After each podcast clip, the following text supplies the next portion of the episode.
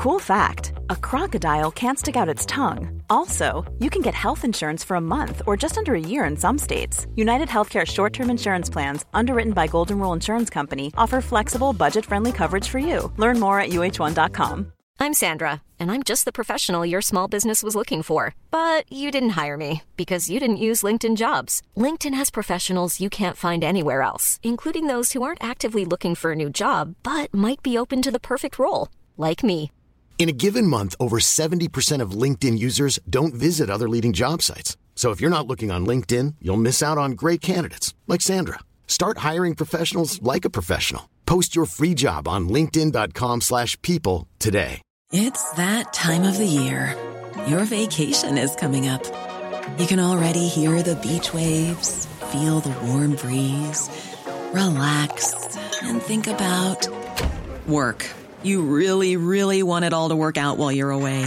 Monday dot com gives you and the team that peace of mind. When all work is on one platform and everyone's in sync, things just flow. Wherever you are, tap the banner to go to Monday dot com.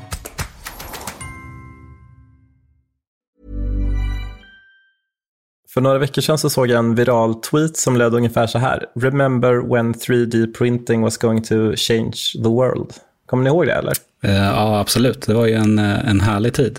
Ja, alltså just när three D printer skulle förändra allting, ja, alla gånger. Det skulle ju bli allt från båtar till läkemedel eller vad mer, allt typ. Allt, eller hur? Det känns som en evighet sen. Det känns som en så här länge förlorad dröm från året tjugohundrafemton när liksom pandemier var något man såg på film, ett och ett halvt graders målet, det behövde inte bry oss om för det var så långt bort, det var högkonjunktur.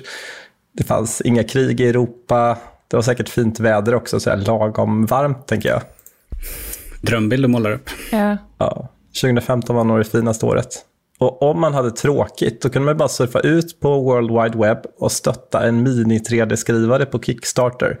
Man, så här, man lägger en tusenlapp och om ett halvår så kommer säkert ha en makalös liten leksak som du kan använda för att skriva ut en liten staty av vår favoritskådespelare Kevin Spacey från House of Cards. Oh. Eller?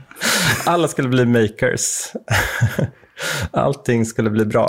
Hi, we're the team behind Tiko. As inventors, we constantly use three D printers to create and test our ideas. But every three D printer we used fell short of our expectations. They were heavy, overcomplicated, and unreliable. We often spent more time calibrating our printers than printing our inventions.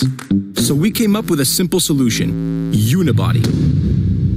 This is Tiko, the Unibody three D printer. Jag känner, det här var tjugohundrafemton. Exakt, alltså så där ska en, en Kickstarter-video låta. Eller hur? Hur tror ni det gick för de glada gänget bakom Tiko three D som samlade in två komma sju miljoner dollar? Och jag tänker idag, vad kan de jobba med? Sysslar de kanske med kryptovaluta eller någonting? Jag gissar att de inte är inne i three D printing längre. jag, tror, jag tror det är på rätt spår. Det blev i alla fall aldrig någon three D skrivare, precis som alla andra three D skrivare som kickstartades så levererades den aldrig. Det var ju Unibody och allt. Ja. Men det känns passande kanske, för just tjugohundrafemton då var three D utskrifterna på väg rakt ner i det disillusionerade hålet. Känner ni till det? Nej. Nej. Fortsättning följer.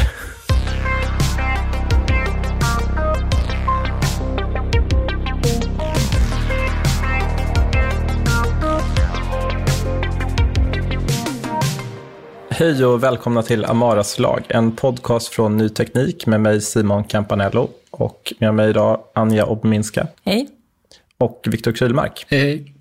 I den här säsongens sista avsnitt så ska vi prata om hype. Känner ni hype? Inför det sista avsnittet, alla gånger. Ja, jag är också superhypad.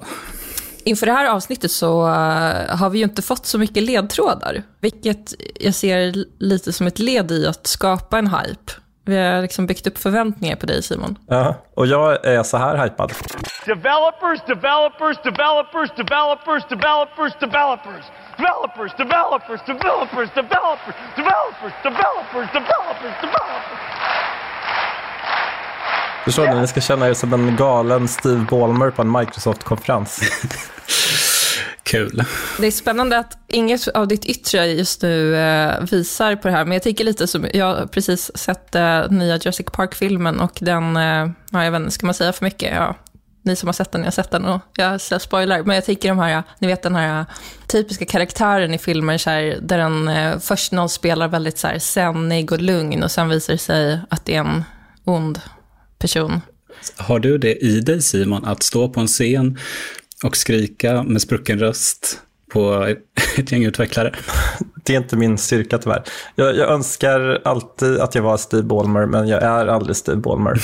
Men jag kan i alla fall prata om hype på mitt eget sura sätt.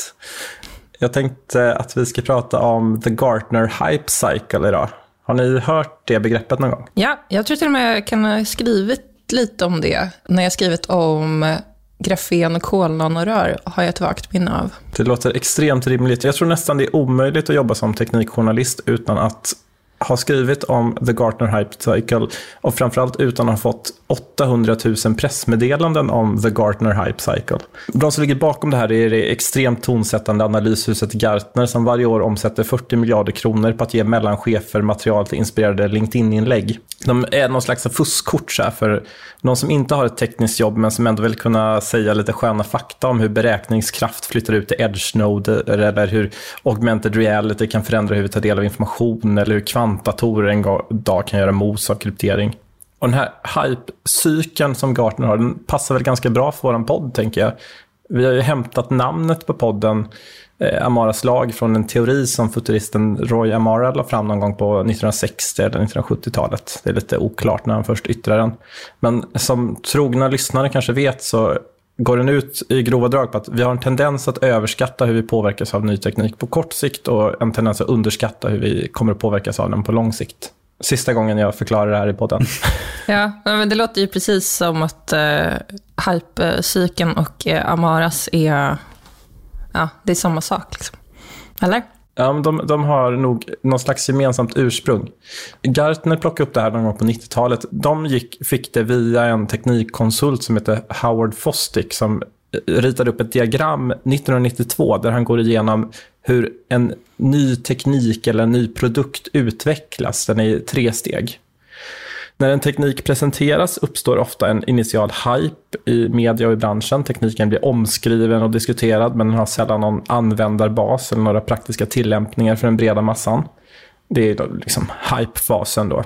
Sen kommer en early adopter-fas. Här börjar liksom teknikintresserade och ingenjörer och utvecklare och branschfolk experimentera med tekniken samtidigt som den massiva hypen ofta lägger sig lite grann. Och om teknikutvecklingen går som det är tänkt så kommer den sen förr eller senare in i en mogen fas. Och vid det här laget har hypen ofta lagt sig, men nu kommer liksom breda tillämpningar. I grova drag så är det så han menar att mycket ny teknik tar sig ut på marknaden.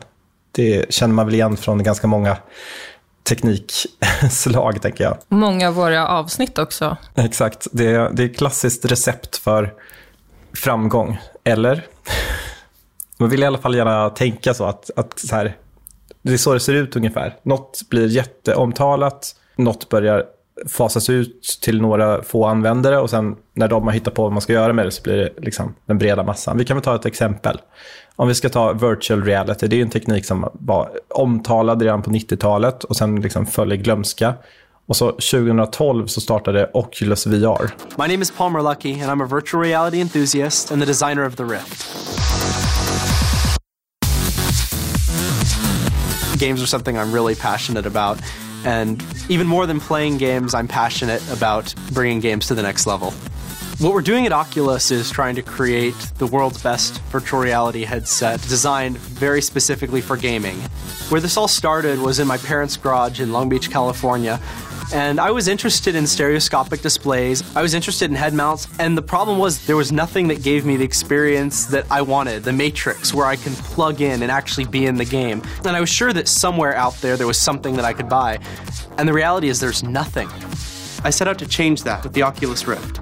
Ni hör ju på musiken vad som hände. Uh, nej. Nej.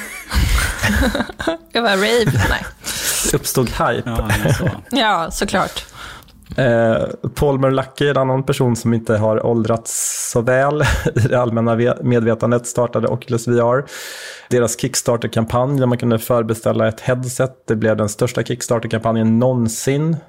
Men när V R-headseten väl började levereras några år senare och när liksom andra så här nischade V R-produkter började komma ut på marknaden, då hade liksom den breda hypen liksom lagt sig lite samtidigt som många entusiaster sökt sig in till fältet. Alltså en early adopter-fas där, där de som var mest intresserade köpte ett svindyrt V R-headset och, och försökte liksom testa sig lite fram vad de kunde använda det till. Och sen spolar vi fram till idag när tekniken har börjat mogna och nu kan vi egentligen börja närma oss det här tredje steget där virtual reality kan få mer praktiska tillämpningar. K- kanske ännu en liten bit bort, men vi börjar liksom...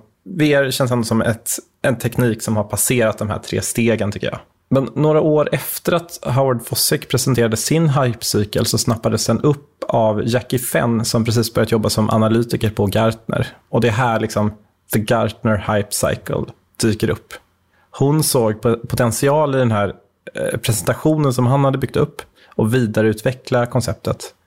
Och nittonhundranittiofem så använde hon sin version av hypecykeln i en rapport som kallades When to Leap on the Hype Cycle. Fint namn tycker jag. Verkligen.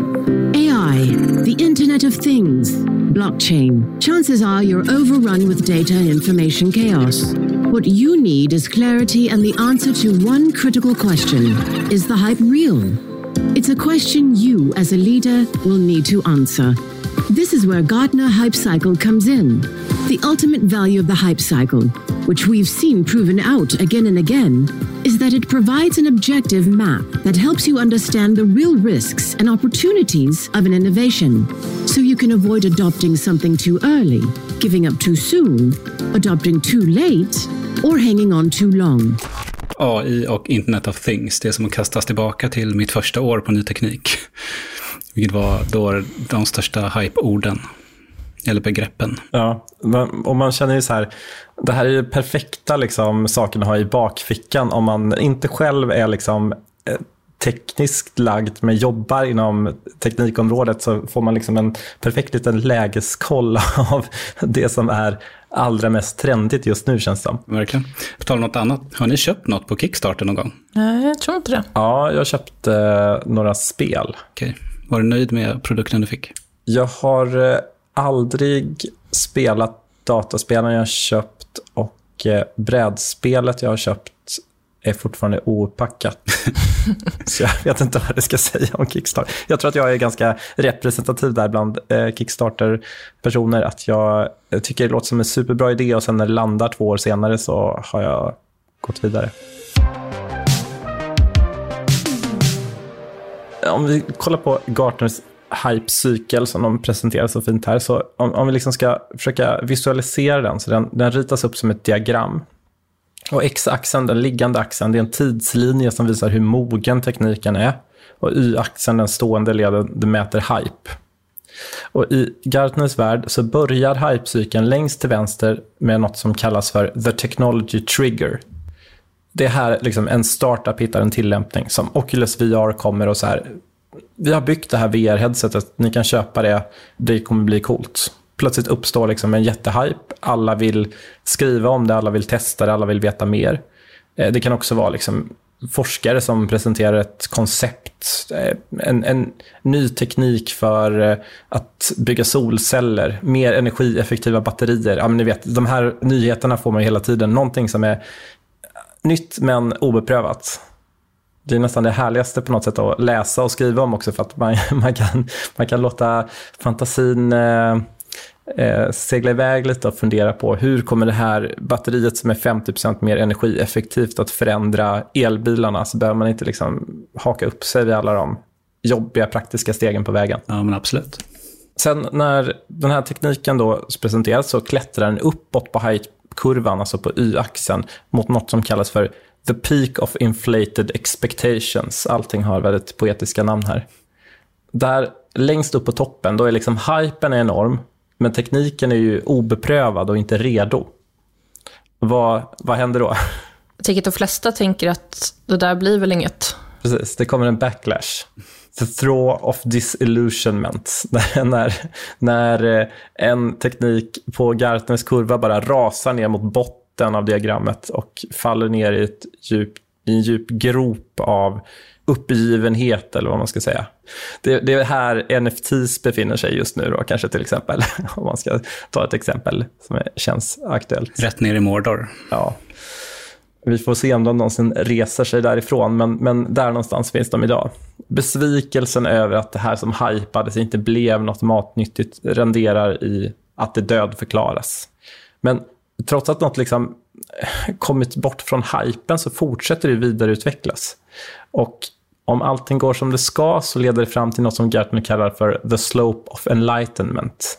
Det kanske kan jämställas med den här early adopter-fasen då, liksom, när, när man börjar hitta lite kul sätt att använda tekniken. Man börjar se potential, man börjar kanske bygga prototyper, ta fram koncept, göra tidiga produkter. Det är på väg att bli någonting. Och om allt vill sig väl så når det till sist the plateau of productivity. Eh, det känns, känns som eh, titeln på ett LinkedIn-inlägg, tänker jag. Så verkligen. Det är liksom här tekniken blir något för den breda massan. Det här, så här, man kan tänka sig att I B M köper in det här. Någon mellanchef på eh, ett stort bolag kan med gott samvete föreslå att vi ska använda N F Ts för de ligger på the plateau of productivity. Det här är inget farligt längre. Det är liksom resan från hypen uppstår till att eh, produkten anammas. Eh, och så finns det en indikator på den här listan också som visar hur lång tid Gartner bedömer att produkten behöver för att nå från sin nuvarande position till den här plateau of productivity. När Jackie Fenn släppte den här första hype-cykeln nittonhundranittiofem så blev det en omedelbar succé. Alla, alla älskade hypecykeln. Så här säger hon själv eh, tjugo år senare när hon intervjuas i ett avsnitt av podcasten Zigzag. So it really started off as just a, a one-off observation that this is something that happens, and the very first year we put some example technologies on it. I think we had the information superhighway that year, and wireless communications was one thing on it.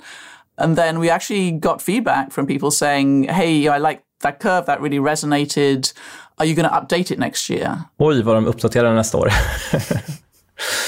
De har uppdaterat den varje år sedan dess, kan man säga.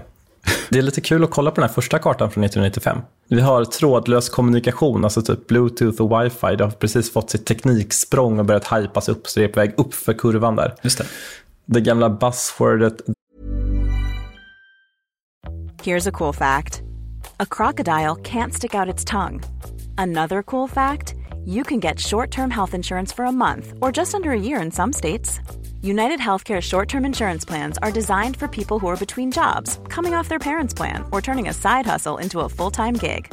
Underwritten by Golden Rule Insurance Company, they offer flexible, budget-friendly coverage with access to a nationwide network of doctors and hospitals. Get more cool facts about UnitedHealthcare short-term plans at U H one dot com.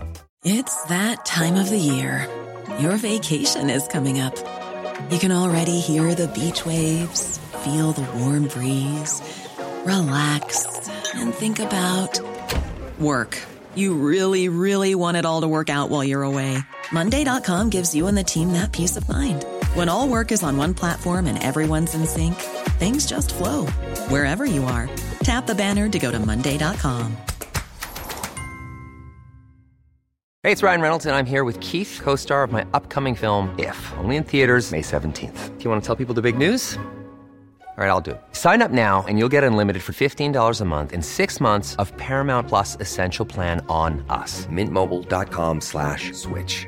Upfront payment of forty-five dollars equivalent to fifteen dollars per month. Unlimited over forty gigabytes per month. Face lower speeds. Videos at four eighty p. Active Mint customers by five thirty-one twenty-four get six months of Paramount Plus Essential Plan. Auto renews after six months. Offer ends May thirty-first, twenty twenty-four. Separate Paramount Plus registration required. Terms and conditions apply if rated P G. I'm Sandra, and I'm just the professional your small business was looking for. But you didn't hire me, because you didn't use LinkedIn Jobs. LinkedIn has professionals you can't find anywhere else, including those who aren't actively looking for a new job, but might be open to the perfect role, like me. In a given month, over seventy percent of LinkedIn users don't visit other leading job sites. So if you're not looking on LinkedIn, you'll miss out on great candidates, like Sandra. Start hiring professionals like a professional. Post your free job on linkedin.com slash people today. Wow. Nice. Yeah. What you're hearing are the sounds of people everywhere putting on Bombas socks, underwear, and T-shirts made from absurdly soft materials that feel like plush clouds. Yeah, that plush.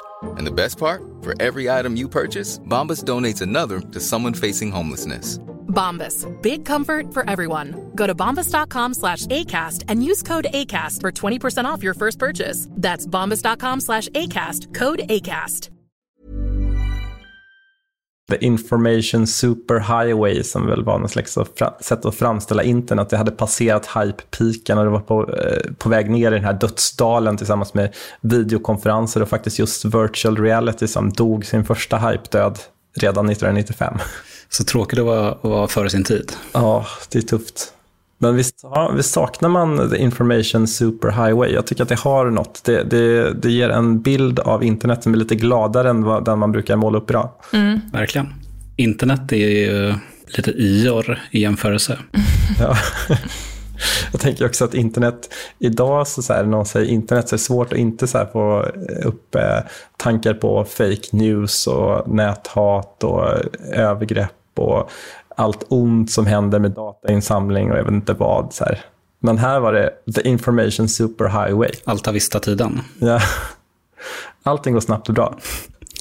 Det här liksom, hype cycle-konceptet har verkligen blivit en kassako för Gartner. Det är, idag är det ett av bolagens starkaste varumärken. De släpper ju massa såna här olika analysrapporter varje år. De har de här emerging strategic trends och sånt som man bombarderas med, eh, där de går igenom olika teknikgrejer. Men just den här hype cycle, det har ju liksom det har blivit en kärna i deras verksamhet, och numera så släpper de inte bara så här en allmän hype cycle, utan varje år så producerar Gartner över hundra såna här hype-cykler. Förutom breda tekniktrender som den här allmänna hype-cykeln då, så släpper de nischade varianter för massa olika teknikområden. Det finns en för A I, det finns en för molnet, det finns en för I T-säkerhet, allt möjligt liksom. Men vet ni vad problemet är med hype-cykler? Alltså jag funderade på mer att den här hypecykeln, har den också en egen hypecykel? Ja, det kan man säga. Vi ska, vi ska prata lite mer om hypecykelns hypecykel alldeles strax. Men om jag ska säga en sak som är ganska dålig med hypecykeln, det är att den inte är så bra. Tråkigt. Ja, alltså, om vi kollar på nittonhundranittiofem igen då. En rolig sak är att språkigenkänning är en teknik som är på precis på väg mot produktivitetsplatån. Alltså den håller på att bli brett och allmänt tillgänglig. Vad menar du då med språkigenkänning? Ja, men typ att du eh, pratar med din smarta högtalare och så förstår den vad du säger. Mm. Okej. Okay. Blev det verklighet nittonhundranittiofem? Ja. Eh, det tog ju liksom tjugo år från den här första listan att ta sig de här få stegen in till, upp på platån där allting blir möjligt. Under tjugo års tid så fortsatte Gartner att stoppa in språkigenkänning på den här listan. Ibland hoppar den lite till vänster, ibland hoppar den lite till höger. Men det var hela tiden liksom precis på väg att göra ett genombrott. Och det tog ju liksom massor av tekniska framsteg utanför språkigenkänning. Alltså, det, det krävdes ju enorma framsteg inom A I och maskininlärning innan vi nådde dit. Men fanns språkigenkänning med på eh, deras lista när det faktiskt slog igenom? Ja, men det har, det har formulerats på lite olika sätt, men det har funnits med på listan åtminstone så här tio femton gånger under åren som har gått. Så att de har ju prickat rätt på det sättet, att de prickade rätt att det skulle komma någon gång. De prickade ju rätt på V R här också nittonhundranittiofem. Är det så man gör? Man bara lägger in en massa tekniker och sen så lägger man in den en massa gånger, så säger man liksom att vi har ändå haft det med, så vi hade rätt. Precis. Och det funkar ju så. En annan så här rolig grej är kvantatorer. Det är med på, jag har inte räknat nu alla de här listorna, men nästan varje lista så står kvantatorer och stampar längst till vänster på den här hypecykeln och är liksom precis, har precis fått sitt te- tekniksprång hela tiden och är alltid cirka tio år bort. Det är lite som, eh, det är väl samma sak som man brukar prata om fusionskraft, att det är alltid så här eh, femton till tjugo år bort från att bli verklighet, och det kan vara det hur länge som helst. Alltså det är så typiskt när, när vi skriver om forskning och innovation och så frågar man när liksom, kan det här bli kommersialiserat eller bli verklighet, så är det alltid tio till femton och sen plötsligt så bara uppstår något hopp där det liksom, nu är det dags. Ja, vi är väl väldigt dåliga på att förutspå saker. Mm. Och sen så här, ibland så har ju Gartner rätt. Språkigenkänning blev ju en grej. Andra gånger är de mer träffsäkra. tjugohundrafem så tog de in podcast på listan och menade att det skulle liksom slå igenom inom två till fem år. Och det får man säga så här, det stämmer. Eh, Men många som kritiserar den här listan menar ju att Gartners hypecykel har en tendens att övervärderas, eftersom det är så lätt för Gartner att säga att de har prickat rätt just för det här. Vi som, som vi pratade om, de, de, kan ju, de kan ju ha pekat in en teknik långt, långt i förväg och säga att de har rätt, eller så kan de göra med podcast. De kan liksom stoppa in det på listan precis innan genombrottet. Mm. De hade inne smartphones på listan året innan Apple presenterade iPhone, vilket kanske känns träffsäkert att de var rätt i tiden, men de hade å andra sidan haft smartphones på listan i fem år innan dess och det, det hade inte riktigt hänt någonting. Så det är väldigt lätt att eh, säga vi hade rätt, och de här felprognoserna de, de kan man ju liksom vifta undan lite grann. Det känns lite som årets julklapp. Det är lite samma tendens, va? Jag läste en analys som Michael Mullaney på Icon Ventures gjorde tjugo sexton, där han gick igenom alla hypecykler sedan millennieskiftet och, och har liksom kartlagt då över tvåhundra teknikområden som Gartner stoppat på listan. Och han hittade bara en handfull case där Gartner faktiskt fångade upp något tidigt och sen lät det gå genom alla stegen på hypecykeln. Och så blev det någonting. Bland annat molnet, liksom, molnplattformar, det lyckades de fånga upp tidigt och var med hela vägen. tre D-utskrifter som vi pratade om i början, det fångade de upp på tidigt stadie. De såg när hypen ökade, de såg när hypen släppte, och de har liksom följt upp det då när tre D-utskrifter idag inte längre är särskilt hypat, men har blivit liksom allmänt, det används flitigt, även om det kanske inte var riktigt på det sättet som det framställdes på Kickstarter tjugo femton. Många andra trender som Gartner pekar ut, de dyker bara upp på hypecykeln en enda gång och sen försvinner sen. Vi har begrepp som social tv, det hör vi inte så ofta, sanningsverifikationer. Andra liksom dyker upp på listan och så dör de bara. R S S-flöden för företag. har, ni, har ni jobbat på ett företag som använder R S S för att sortera information? Jag tror att det dog väl med Google Reader ungefär, va? Förmodligen. Något trådlöst protokoll som heter WiMax som lades ner kort efter att de var med på listan. Och såklart har Linux for desktop varit med på listan.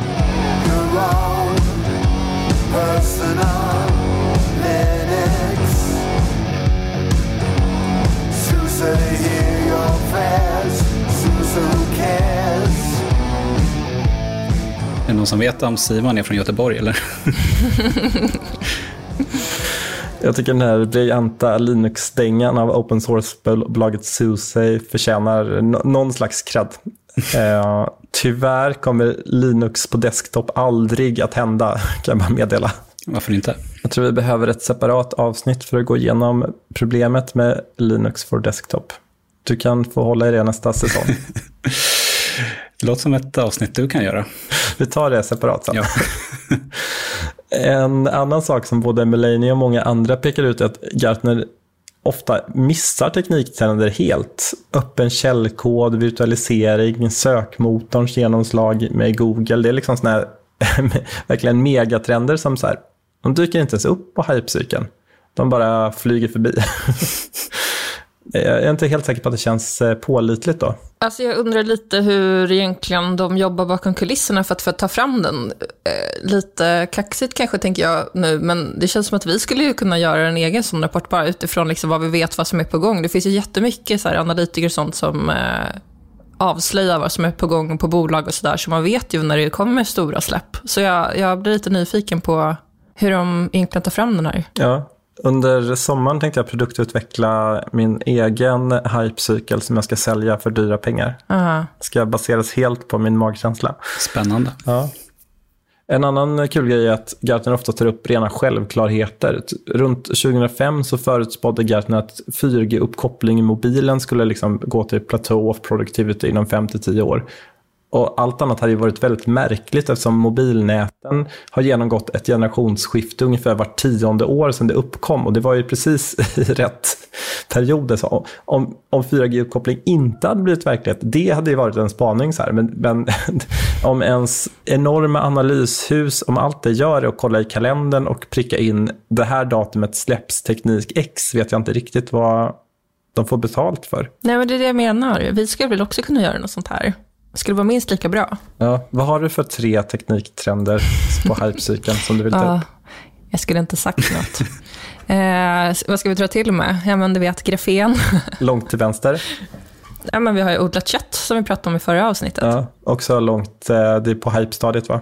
Eh, är det det? Jag tycker nog ändå det kändes som att det var väldigt mycket för några år sedan. Och sen också om man tänker där med Osamit, om det var för nio år sedan, va? När den presenterade sin. Alltså det kanske inte riktigt var hypen. Men jag vet inte. Jag undrar om det kanske ändå är lite förbi och att det för saker börjar hända. Det är ändå hundratals ja. bolag som håller på med det. Ska vi säga att det är på the slope of enlightenment? Ja, varför inte? Viktor, vad vill du sätta på hype-cykeln?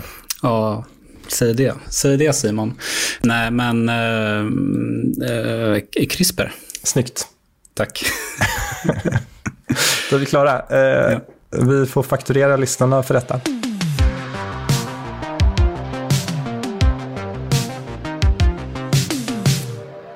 Anja, du pratade lite om hur Gartner skapar sin hypecykel. Mm. Innan jag började läsa på om det så gjorde jag min egen gissning. Mm. Den bygger inte på vetenskap, den bygger mer på en känsla. Jag tänker att det var ungefär så här. Vid sommarsolståndet varje år så vallfärdar hundratals eller kanske tusentals medelålders män i breda kostymer till Gartners högkvarter i Stamford, Connecticut. De vandrar liksom i långa rader, lite som stormtroopers från Star Wars, och går in i det här jättelika komplexets innersta salar långt under marken. Och där dricker de ayahuasca, mässar massa mantran, sittande i cirklar i golvet, och så ber de till Steve Jobs ande om upplysning. Och i mitten av salen så sitter liksom Gartners analyschefer i så här höga troner och har varsin hand på en spåkula, och så kanaliserar de hela analyskårens samlade uppenbarelser rakt ner i ett glödande Excel-ark. Mm. Det låter helt rimligt. Jag tror att det är ungefär så. Och sen får liksom pressavdelningen ta över och kanske formatera lite snyggt. Och så kan de bara skicka ut och göra content av allting. Men det här är ju vad som egentligen händer. Och vad är den officiella förklaringen då? För de kan ju inte säga att det är så här det går till. För då skulle de få en typ flumstämpel eller någonting. Jag tänker att de får försöka ligga lågt med det här. Det var tråkigt att jag avslöjar det. Men det finns en officiell förklaring, om vi säger så.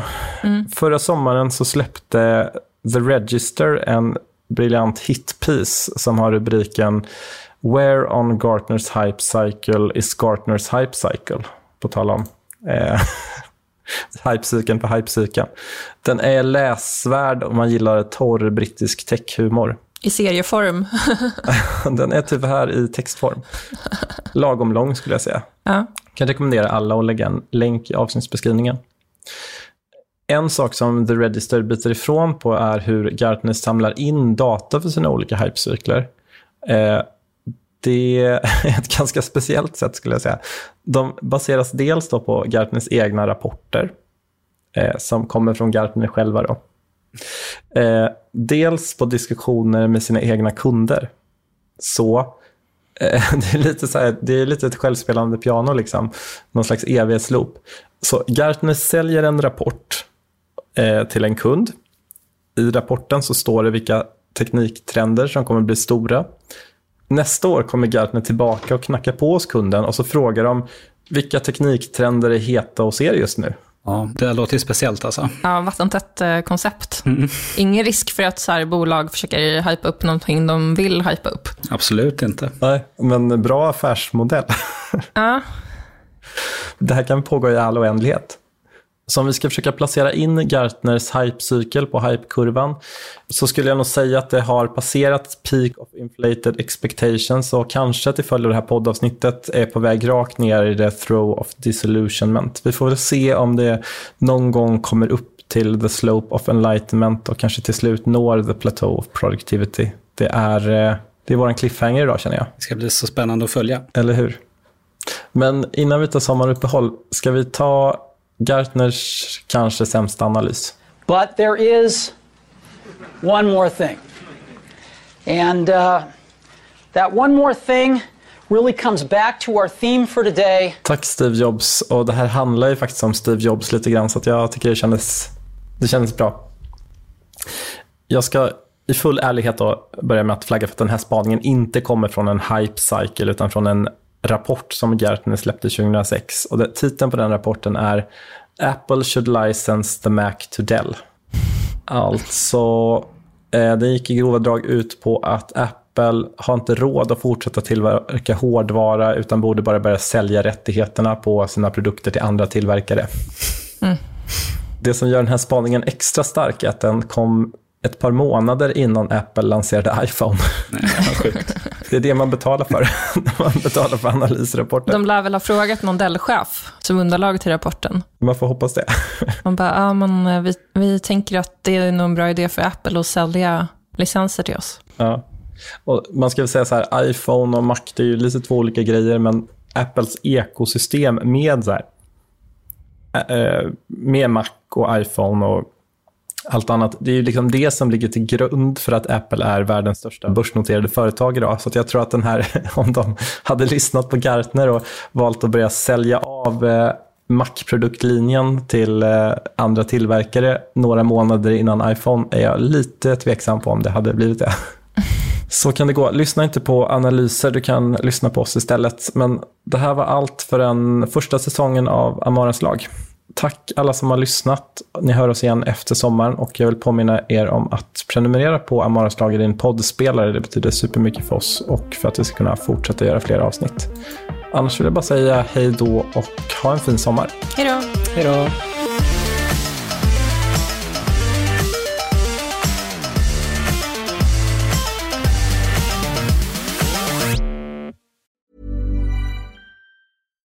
Hi, I'm Daniel, founder of Pretty Litter. Cats and cat owners deserve better than any old-fashioned litter. That's why I teamed up with scientists and veterinarians to create Pretty Litter. Its innovative crystal formula has superior odor control and weighs up to eighty percent less than clay litter.